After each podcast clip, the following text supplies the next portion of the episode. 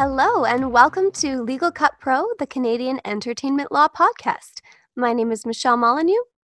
And I am Greg Pang. Today's podcast is a two way interview with Becky Shrimpton of the Royal Canadian Movie Podcast. Otherwise known as the RCM Pod, which is a fantastic name. So awesome. Um, it's, oh no, I guess we should do our shout out, right? First? That's right. This podcast is brought to you by the Alberta Media Production Industry Association, otherwise known as AMPIA, and its professional development team. Special thanks to Jane Toogood, our audio editor. You can find her at on Instagram at JJ underscore Toogood. This episode is also brought to you in part by the Canadian Film Centre, the CFC in Toronto, which is a leading not for profit cultural organization for the development and advancement of Canadian creative and entrepreneurial talent in screen based industries. Visit cfccreates.com for more information. That's cfccreates.com. Awesome. Thank you, Greg. So now we can talk about the episode. Um, it was so much fun to record. I'm really excited for everybody to take a listen. Yeah, exactly. Uh, Becky is so good at what she does, uh, you know, podcasting. She does a lot of things, but at podcasting in particular, and I had a little bit of a hard time keeping up for her because she's so she's she's so fast. She's, she's so articulate and uh, just a, a very good at the the whole interview. I suppose if you're releasing an interview a week, you know, an episode a week for her podcast, you tend to get really good at it. She's incredible. I'm in awe. That's all I have to say. and I have to say that I was. It felt like my brain was felt like molasses compared to how fast she was thinking, and I, I, I was just struggling to keep up with her. So hopefully, listeners, you will be a little bit forgiving about my my slowness. compared to how polished how polished Becky is. So uh, hope you all enjoy. So, hey, welcome RCM Pod listeners as well as Legal Cut Pro listeners. Uh, very exciting little crossover episode here. So, both listener bases can kind of get an idea of what we do. We are excellent companion podcasts as well as companion friends. I'm Becky Shrimpton. I'm coming from Toronto. Who else is here? Well, this is Greg Pang coming from Edmonton. And Michelle Molyneux, also in Edmonton. Fantastic. We love our wintry, blustery friends. Uh, Cameron Maitland, for those of you who do not know, is also my regular co host on the Royal Canadian Movie Podcast. Uh, he is unavailable right now because he also does very fancy things for the Hollywood Suite channel and network. And uh, he is currently at the Indie Spirit Awards doing red carpet interviews over there, asking people fancy questions. Ooh. So I know it's awesome. So if you want to get uh, really a good idea of kind of what he does, you can go check him out on Hollywood Suite. I always plug it because he asks like these fantastic questions of like the deep deep cut directors, and they're always just so delighted. So I always got to plug his stuff. It's great. Ooh, that's fantastic. Awesome. Oh yeah, yeah, it's awesome. Uh, but let's let's start with you guys. So tell uh, tell my listeners a little bit about what Legal Cut Pro is and what you guys do. Legal Cut Pro is a Canadian entertainment law podcast. So we concentrate. What that means is that we I suppose we pick, pick, topics and certain legal issues that could be relevant and interesting for Canadian independent filmmakers, and not just Canadian independent filmmakers, but uh, perhaps other independent filmmakers. But of course, our since we are lawyers in Canada, our, most of the limit of our legal knowledge and expertise is contained to Canadian law. But in the end, it is something where we hope we want to bring value to the film community and educate them a little bit about the legal issues that you could possibly encounter while making a film. Now, on your guys' show, you guys usually pick like a case study of the week, and you're not giving legal advice, but you are saying, hey, this is something around this situation you might want to be aware of. Uh, some of the examples you used are American, some are Canadian. What's sort of the difference between the two, and what are Canadian listeners going to get out of it? Big questions, I know. so let me break that down a little bit, Becky. So the first one is uh, about the the case studies that you mentioned, and sometimes we pick American, sometimes we pick Canadian. What are some of the differences between the two, and and how, why we pick those, right? That's right. Yep. Bring it on. Okay. All right. The how we choose the topics, uh, and, and we, this is something that we plan, uh, of course, ahead of time. Is uh, we we try to find a topic, and not necessarily necessarily a, a, court decision, but uh, a general topic such as music, which we did three parts on, or uh, like some kind of other area of copyright. And we delve into it a little bit and we do our own research and pick out certain examples and sometimes court decisions. I don't think we do much with court decisions, but we use sometimes as examples and we pull out the legal issues that could be interesting for our listeners and take a little bit of a not not too deep of a legal analysis, but a little bit of a legal analysis into them and to demonstrate what maybe some of the pitfalls and one of the things some of the things that you want to maybe look out for as you are going through the, the production process or uh, something uh, related to film production. As to the second part of your question about the differences between Canadian and American uh, case studies or examples, there are differences in the law. Like our law with copyright is there are differences, although they are similar to the American copyright law. And, and we will point that out. And the examples that we pick, because we pick American, some American examples, is because there are just more examples out there coming from the United States. like, you know, more, there's more litigation out there. There's uh, more film activity generally out there that it makes the news and and could um, provide some illustration at the very least that would illustrate the the topic at hand that we're talking about. Now, Michelle, how do you interact with Greg on the show? You guys co-host this. Yeah, I would say Greg has been an amazing mentor to me. So I'm learning a lot as we go.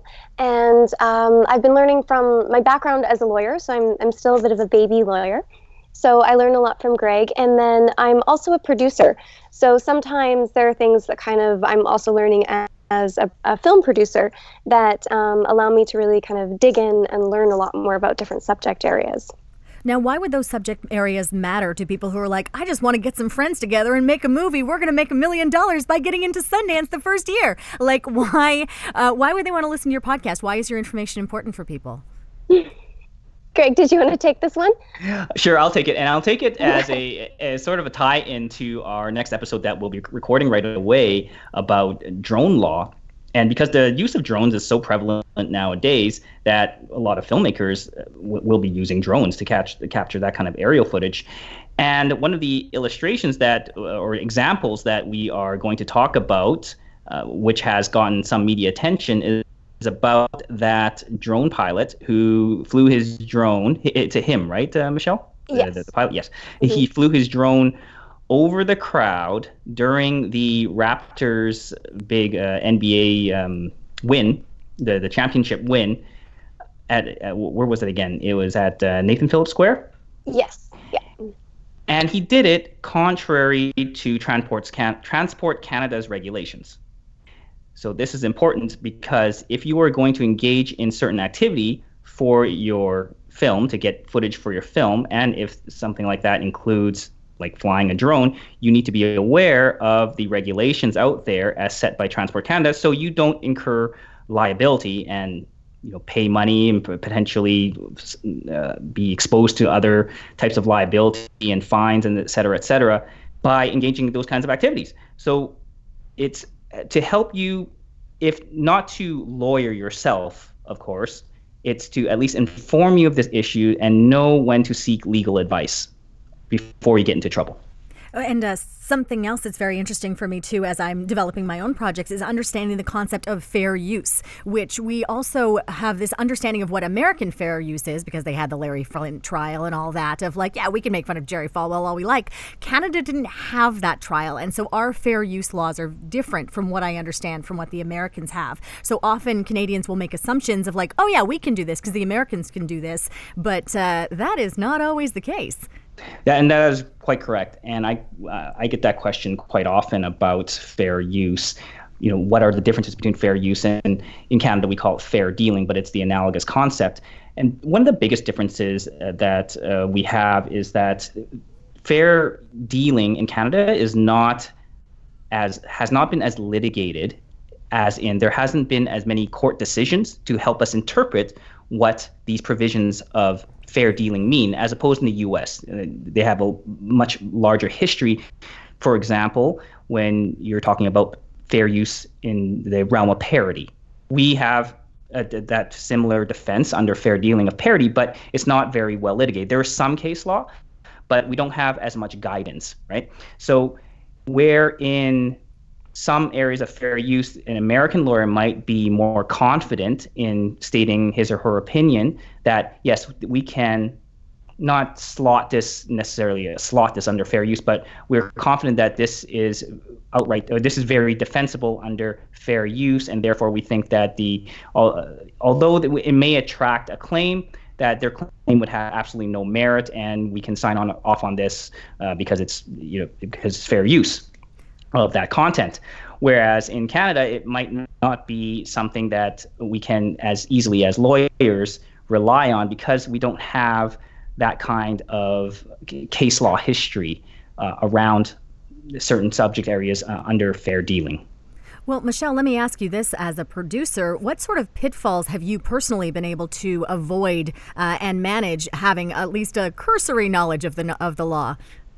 I think it's been really helpful. Um, it just I read contracts a little bit more thoroughly or paying attention to them a little bit more, and I think there are definitely things kind of I can catch that could have become a problem.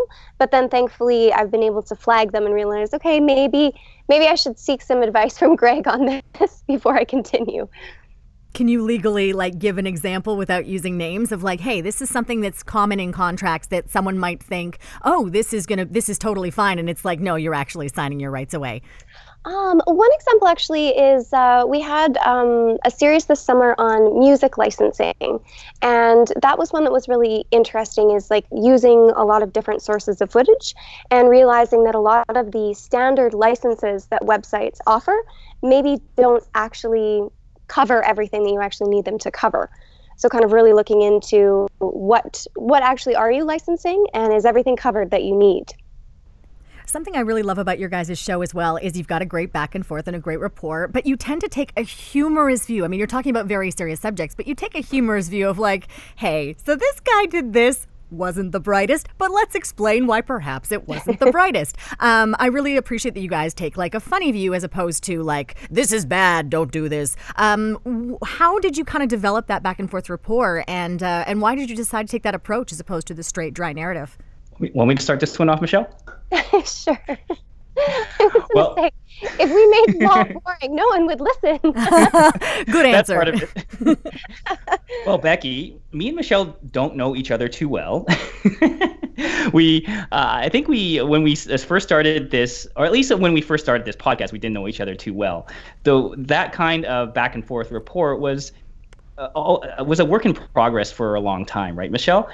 And like as we got to know each other better, because uh, we come from fairly different backgrounds, even though we, we are both uh, lawyers, but our backgrounds and experiences uh, are very different. But I found Michelle, and I still find Michelle, of course, very easy to work with, and that that rapport developed quite organically. And I, as got to know Michelle's sense of humor and uh, her her tolerance for in my particular brand of humor, then I, I knew uh, at least it, it, got more comfortable for me to uh, be able to navigate these kinds of topics with her and to produce content for users that are not uh, you know in, in when we're talking about law it could be very dry right? So it's, it's not very dry and it's entertaining hopefully entertaining at the same time. And if even if people find it funny then that's great well, I think we all love a good story about someone who's made a terrible mistake and how we can avoid that ourselves, especially as filmmakers, producers, actors, even as they're looking at contracts and, and working with uh, with different people, uh, non-union, union, understanding all of the rules and regulations, very important. So I really love your guys' podcast. How do people find you guys? I'll take this one. Okay. you can find us on Instagram. We're at Legal Cut Pro. And I believe we're on all of the regular streaming podcast places. I don't know the fancy words for that, Greg. Yeah, exactly. You know, Google, uh, Google Play, Google Podcasts, uh, Apple Podcasts, Spotify, those places, Stitcher as well, I think. So, yeah, uh, that, that I think that sums up where to find us, right? Yeah. Greg, Greg takes care of our tech stuff. So you show up, you you respond, you're doing the, the good work, Michelle. we appreciate you. Thank you. Perfect. Well, let's turn the tables a little bit, Becky. Let's talk. Uh, tell us a, a more about the Royal Canadian Movie Podcast. All right. I know when we initially uh, found you, I thought it was the most interesting name first, you know, RCMP being the, the acronym for Royal Canadian Movie Podcast.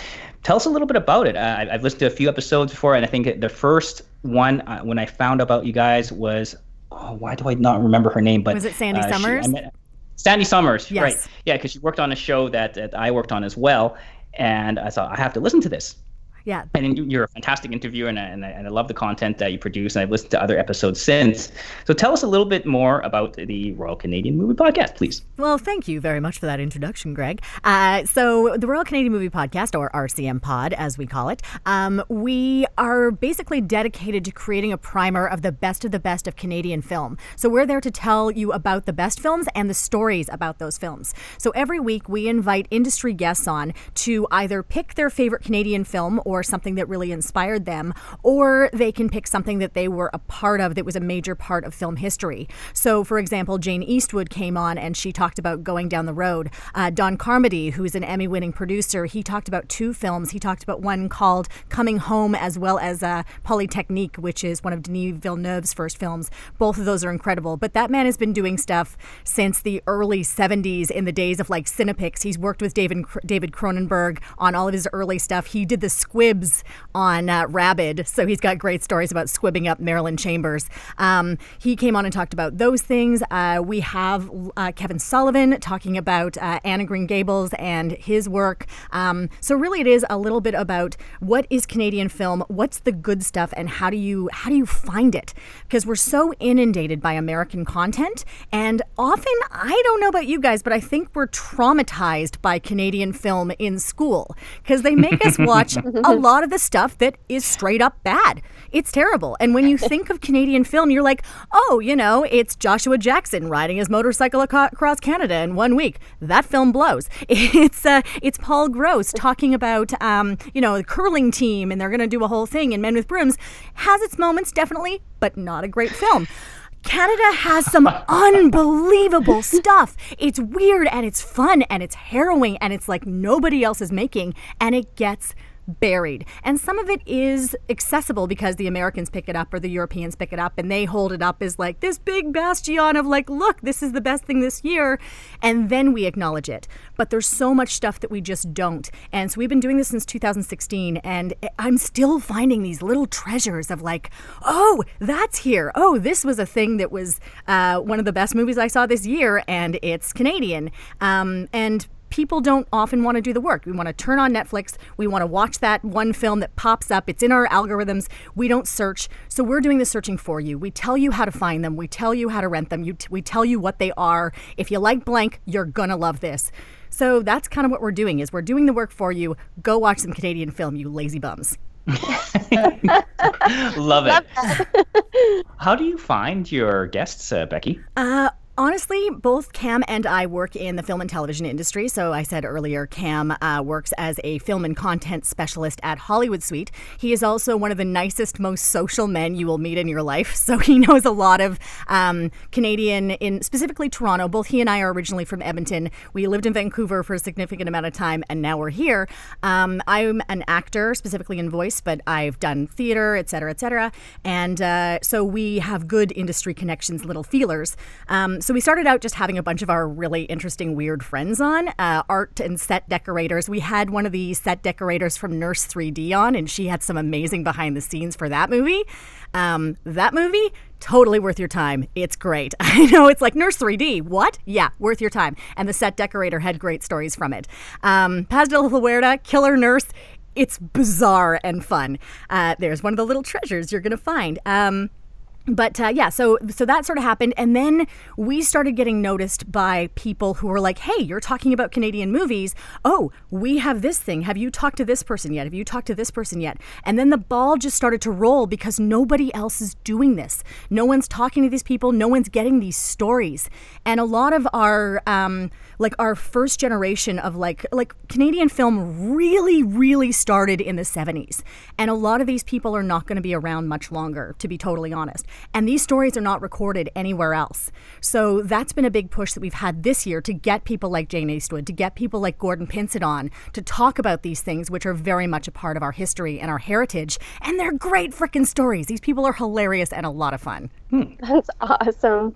Becky, I have to ask, how did you guys come up with the podcast name? It's so awesome. that was Cam. Cam is uh, not as much of a punster as I am, but uh, he was like, oh, yeah, we just call it the Royal Canadian Movie Podcast, RCM Pod. Like, it was literally that simple. I was like, yes, that's what we call it. that was that was about it. So yeah, he's he's very clever because it's one of those like there is another Canadian film podcast. Um, they they actually are just called the Canadian Film Podcast, and they deal a little more with like this is a film festival that's happening that's doing this thing. Uh, there's another podcast about Canadian film called Filmed in Canada, which doesn't have the strict specifications we have. It just is a film that is made in Canada or filmed in Canada. We go by the Canadian Screen Awards uh, ruling of what a Canadian film is, so they need to have at least partial funding of Canadian film um, and be eligible for the Canadian Screen Awards. And then you can come be on our show with that. That's fantastic. Becky, when I hear you talk, and I hear you talk on the podcast, I hear you talk now about Canadian film, it's very obvious how passionate you are about the Canadian film industry and the, the guests you have on your show. Uh, my, question is, where, where does the uh, and you you you gave me uh, gave us some reasoning about wh- why you're doing the podcast, but I'm wondering where does the the, the passion for the Canadian fi- Canadian films in particular come from? Uh, okay, so righteous indignation is actually the answer for that. Um, so I'll be honest, I was training in England and I was training with um, a number of Americans from very high end institutions. I'm not going to name any names because I'm not that kind of person. And uh, we were training with one particular teacher from a very high end institution in the States. And uh, we, myself and one other Canadian who are part of the program, said, Oh, yeah, we're from Canada and this is what we want to do. And she was like, Well, Canada doesn't do arts you're going to have to move to the States and you're going to have to do this. And we got so angry and we were trying to like rack our brains of like, well, Canada's got good stuff. What do we got? And we couldn't think of anything. And that broke my heart because I was like, I know we have good stuff. Where is it? And why don't I know about it? I'm in the frickin' arts. If anyone should know about this, I should.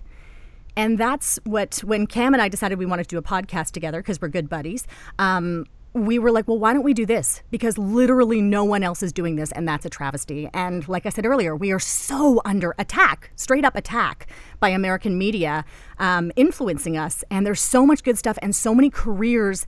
And we have such a massive artistic brain drain. It's heartbreaking how many mm-hmm. artists we're losing in every medium. I mean, podcasting, they just picked up Connie Walker for Gimlet. Um, you know, we lost Jonathan Goldstein to Gimlet as well. So these incredible Canadian artists we're losing because we don't have the funding, we don't have the audiences, we don't have that network of like, we make good stuff, let's talk about it. So that's really where that came from. Wow.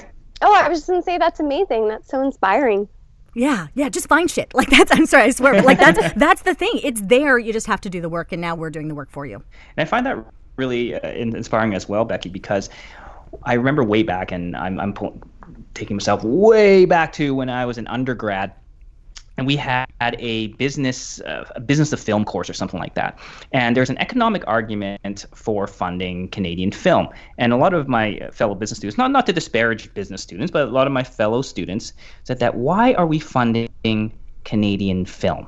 No one watches them and that's the con- that's one of the common arguments like why are you even trying? No one watches them. And you says like especially in th- this kind of day and age where you can turn on something like netflix and access a massive library of american content or, and, and other content around the world right at your fingertips without you know having, having to even try right because their algorithm just tells you what you want you, you should watch. And the, the economic argument is that there are canadian stories that that should be told and we should be it, it's part of our cultural fabric that we should engage in telling these stories. Unfortunately, the the free market doesn't allow for it. There, there are more lucrative places to place your money, especially if you're talking about entertainment. You know, your, your money goes more towards the the American films. And there we bring back to bring us back to okay, why are we funding Canadian films? And I find that your your passion for you know Canadian films, Canadian television. It's just it's really uplifting because there's it shows that there are people out there in the thick of all, all the uh, um, using your words that we're under attack by constantly by Canadian uh, American media that we are still getting those stories out and there's still, still people out there who care a lot about it and hopefully the powers that be you know at the government level and, and other levels that continue to fund Canadian film and people who put together content like yourself about Canadian film. Yeah, well, let me tell you about number one, screw the free market, because that's not what it's about. that's never what art has been about. It's what people and producers want to make it about, but that's not what it is. Um, sorry, this is like my big point of like passion. Um, what it is about is innovative new ways of telling stories that matter and that are important. Uh, I just had the great fortune of going and experiencing the National Film Board's new VR project, Book of Distance, by uh, Randall Okita. I cried in the VR helmet. Like I, I can only begin to hmm. explain. I needed like 20 I was doing a, a, interview thing with them and I needed 25 minutes after I had experienced it just to calm down and chill. Um, I'd never done VR before, but like from my understanding, it was like, oh yeah, I'm gonna like be underwater and it's gonna be magic. What Randall has decided to do with this technology, with the help of the funded National Film Board, he was able to take four years to develop this project. He's telling his grandfather's story through virtual reality, where his grandfather was an immigrant from Japan, built this incredible farm uh, in BC, and four years later was rounded up and put in a concentration camp during World War II and lost absolutely everything and then had to build everything up again. And you follow his grandfather as an immigrant. You actually like hand your passport over. You have to enter Canada and do all that. Um, you see, I don't want to give too much away because it's an incredible experience and it's going to be available on Steam for people who have access to that technology. Um, it, it was just like a transformative way that I've never seen stories told before. And because of that investment in four years of funding, this man could make something that was so stunning, and, and his team could make something that was stunning and empathetic and a way of storytelling I've never seen before that is going to influence so many other ways. Well, that's fantastic. Yeah. Uh, and, I, I, I, like the comment there screw the uh, screw the free free market. Yeah, right? I, I have no patience for it when it comes to the arts. There are certain films, you know, when you're making certain kinds of films like Marvel, et cetera, et cetera, yeah, you do have to take in like the broadest scope of people are going to enjoy this. That's not what all of film is for. Film is not disposable, nor should it be disposable. The arts are not disposable, and they're becoming so, and that's concerning. So, how do you fix that? You make sure you you have that continuous investment um, of time, of effort, of marketing, of money in voices which are not of the norm and are not local or not uh, group sourced or crowdsourced. Absolutely That's agree. awesome. Love that. And so, Becky, how often do you guys release episodes? Uh, we are weekly. Uh, every now and then, my brain needs a break, or we take out the we take the holidays off. But uh, I think we've maybe in three years missed three weeks maybe once was a bad oyster inst- incident but in general um, both cam and i are incredibly busy so we actually um, we back record a whole bunch of episodes. So sometimes it'll be like, we're talking about it's winter and now it's like March. Um, so that will happen sometimes, but on a large and general scale, it's every week. Can you tell us about the oyster incidents? Oh no, no, no! I just had a bad oyster, and so we couldn't record the podcast, so we couldn't get it out. It was it was chaotic, and my friend is directly responsible. So, but I'm not going to name names. It's fine. So, uh, so as in you ate a bad oyster and was very ill. That is correct. Oh, okay. so, so it was so it was impossible to uh, to record. Unfortunately, that's like the one time I was like pulling the chute, guys, pulling the chute. So yeah, that's like one of the times we missed recording an episode was because of an oyster. Okay, perfect. I just need to clarify there because I didn't know if uh, bad oyster incidents was a code for some other kind of kind of uh, thing, but but okay, it was just you ate an oyster that had gone bad. That perfect. is correct. Yes.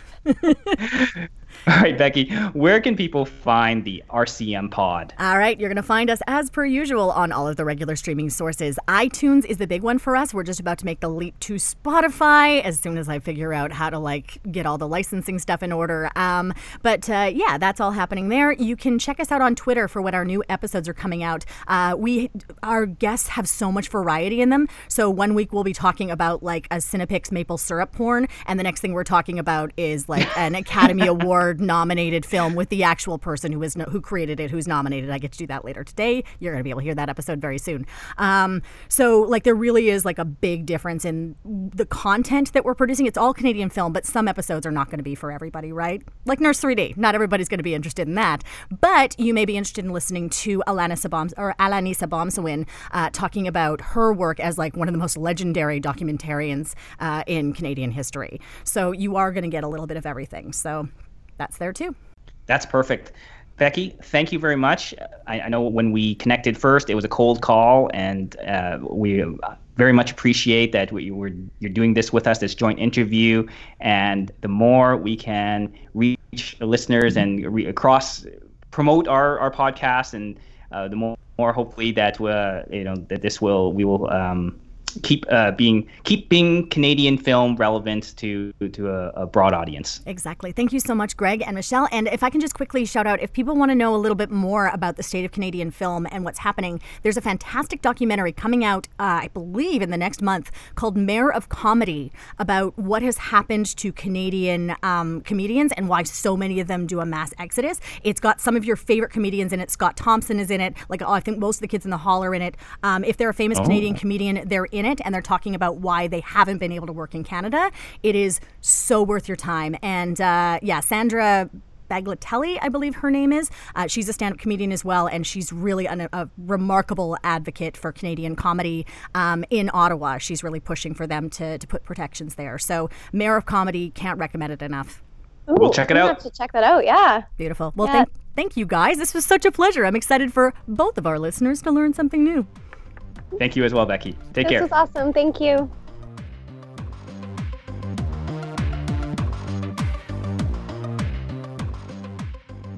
Legal Cut Pro has been produced by Greg Pang and Michelle Molyneux. Excerpts of Just Say Go, Dr. Octavo Mendicity mix courtesy of Dr. Octavo and Michelle Molyneux. This podcast is for information and entertainment purposes only. Nothing stated on it is to be construed as legal advice. The views expressed by the hosts of Legal Cut Pro and any guests are their own and do not represent the opinions of any organization or other person unless otherwise stated. Intro sound clip film projector countdown has been truncated from its original form and is copyright 2013 Ivan Gabovich used under Creative Commons BY3 license. Outro sound clip film projector reel runs out by Stefan021 is used under Creative Commons CC0 1.0 license. This podcast is copyright of Red Frame Law and is licensed to you under Creative Commons Attribution Non-Commercial CC BY NC 4.0 license. For details of that license, visit creativecommons.org.